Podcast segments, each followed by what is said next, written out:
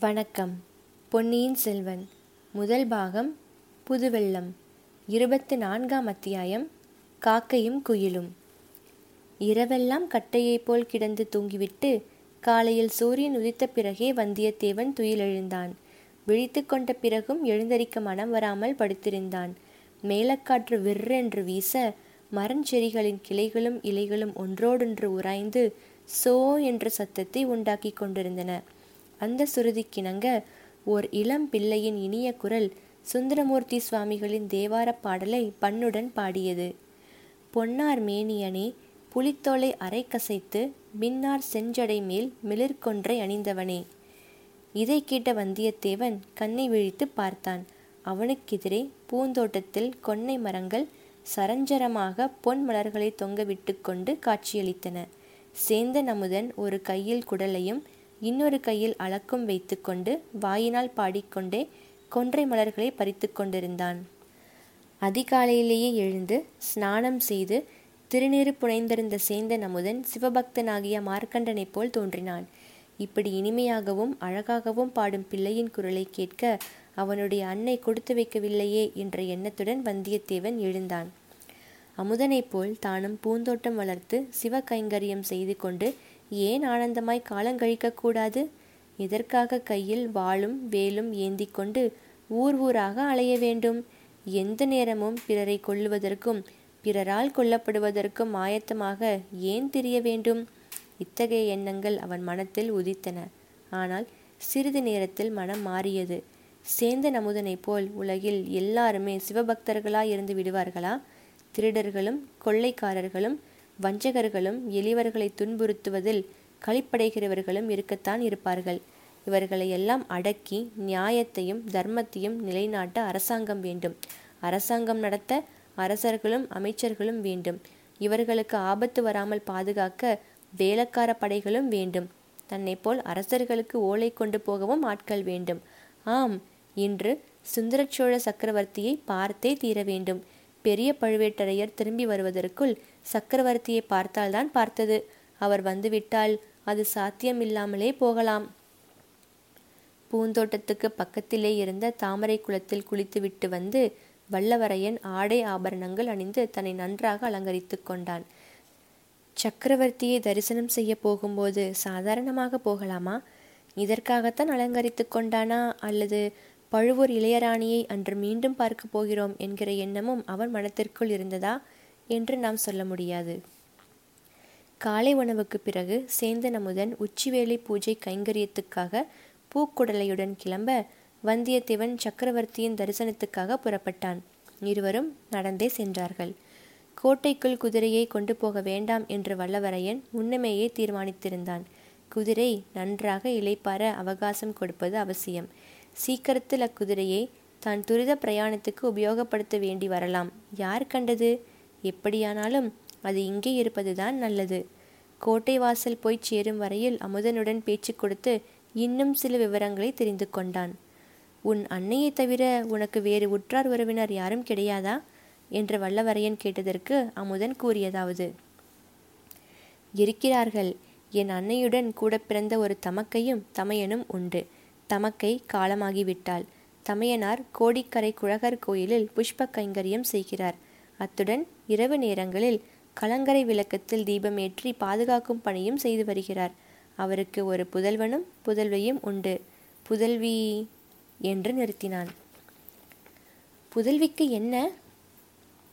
ஒன்றுமில்லை. எங்கள் குடும்பத்திலேயே ஒரு விசித்திரம்.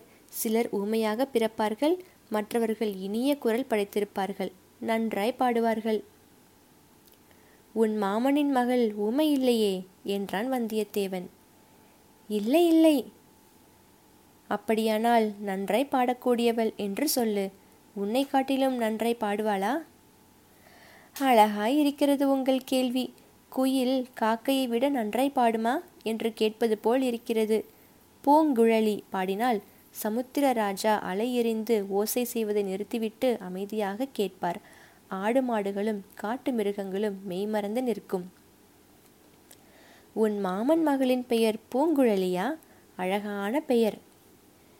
பெயர் மட்டும்தானா அழகு? அவளும் அழகியாகத்தான் இருக்க வேண்டும். இல்லாவிட்டால் நீ இவ்வளவு பரவசம் அடைவாயா? மானும் மயிலும் அவளிடம் அழகுக்கு பிச்சை கேட்க வேண்டும். ரதியும் இந்திராணியும் அவளைப் போல் அழகியாவதற்கு பல ஜென்மங்கள் தவம் செய்ய வேண்டும். சேந்தன் அமுதனுடைய உள்ளம் சிவபக்தியிலேயே பூரணமாக ஈடுபடவில்லை என்பதை வல்லவரையன் கண்டு கொண்டான் அப்படியானால் உனக்கு தகுந்த மணப்பெண் என்று சொல்லு. மாமன் மகளாகையால் முறைப்பெண்ணும் கூடத்தானே. கல்யாணம் எப்போது? என்று கேட்டான் வந்தியத்தேவன். எனக்கு தகுந்தவள் என்று ஒரு நாளும் சொல்ல மாட்டேன். நான் அவளுக்கு எவ்விதத்திலும் தகுதி இல்லாதவன். பழைய நாட்களிலே போல் பூங்குழலிக்கு சுயம்வரம் வைத்தால் ஐம்பத்தாறு தேசத்து ராஜாக்களும் வந்து போட்டி போடுவார்கள். தமயந்தியை மணந்து கொள்வதற்கு வானுலகத்திலிருந்து தேவர்கள் வந்தது போல் வந்தாலும் வருவார்கள். ஆனால் இந்த கலியுகத்தில் அவ்விதமெல்லாம் ஒருவேளை நடவாது. அப்படியானால் உன்னை மணந்து கொள்ள அவள் விரும்பினாலும் நீ மறுத்து விடுவாய் என்று சொல்லு. நன்றாய் இருக்கிறது. இறைவன் என் முன்னால் தோன்றி நீ சுந்தரமூர்த்தியைப் போல் இந்த உடம்போடு கைலாசத்துக்கு வருகிறாயா? அல்லது பூலோகத்திலிருந்து பூங்குழலியுடன் வாழ்கிறாயா? என்று கேட்டால் பூங்குழலியுடன் வாழ்கிறேன் என்று தான் சொல்லுவேன். ஆனால் நான் சொல்லி என்ன பயன்? ஏன் பயனில்லை? உனக்கு சம்மதமாய் இருக்கும்போது அநேகமாக கல்யாணமானது போலத்தானே? எல்லாரும் பெண்ணை கேட்டுக்கொண்டு தானே கல்யாணம் செய்கிறார்கள்? உதாரணத்துக்கு பெரிய பழுவேட்டரையர் அறுபத்தி ஐந்து வயதுக்கு மேல் கல்யாணம் செய்து கொண்டிருக்கிறாரே. அந்த ராணியின் சம்மதத்தின் பேரிலா திருமணம் நடந்திருக்கும். அண்ணா அது பெரிய எடுத்த சமாச்சாரம். நாம் ஏன் அதை பற்றி பேச வேண்டும்? முக்கியமாக உங்களுக்கு எச்சரிக்கை செய்கிறேன். நீங்கள் கோட்டைக்குள் போகிறீர்கள்.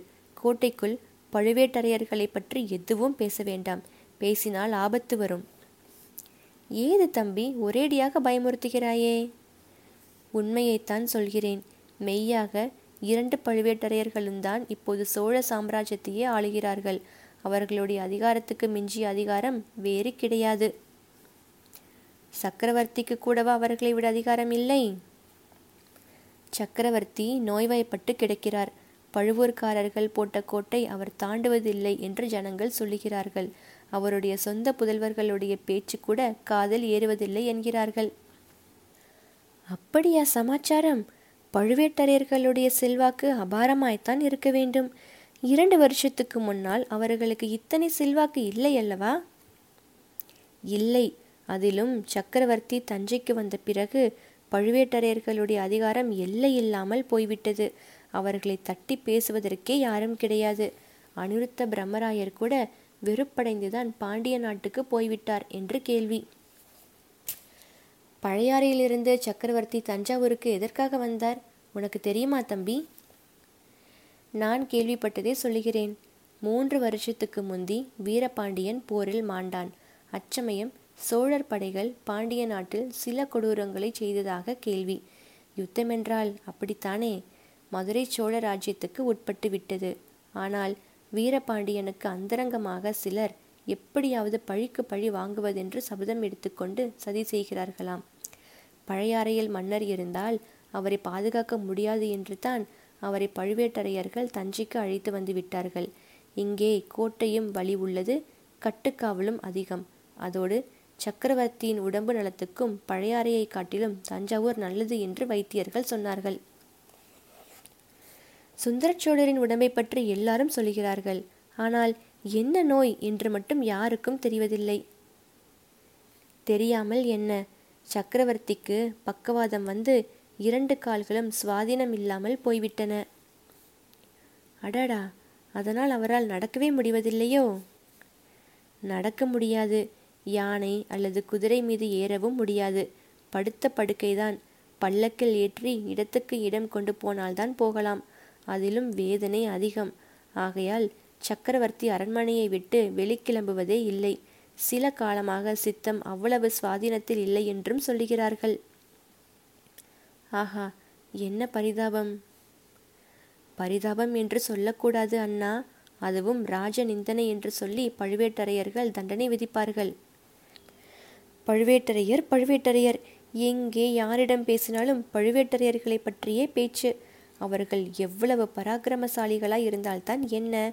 தன பொக்கிஷம் தானிய களஞ்சியம் தஞ்சை நகர் காவல் ஒற்றற்படை எல்லாம் அவர்களுடைய வசத்தில் இருக்கும்படி சக்கரவர்த்தி விட்டிருக்க கூடாது. இவ்வளவு அதிகாரத்தையும் அவர்களிடம் விட்டதனால் அல்லவா சக்கரவர்த்திக்கு விரோதமாக சதி செய்ய தொடங்கிவிட்டார்கள்?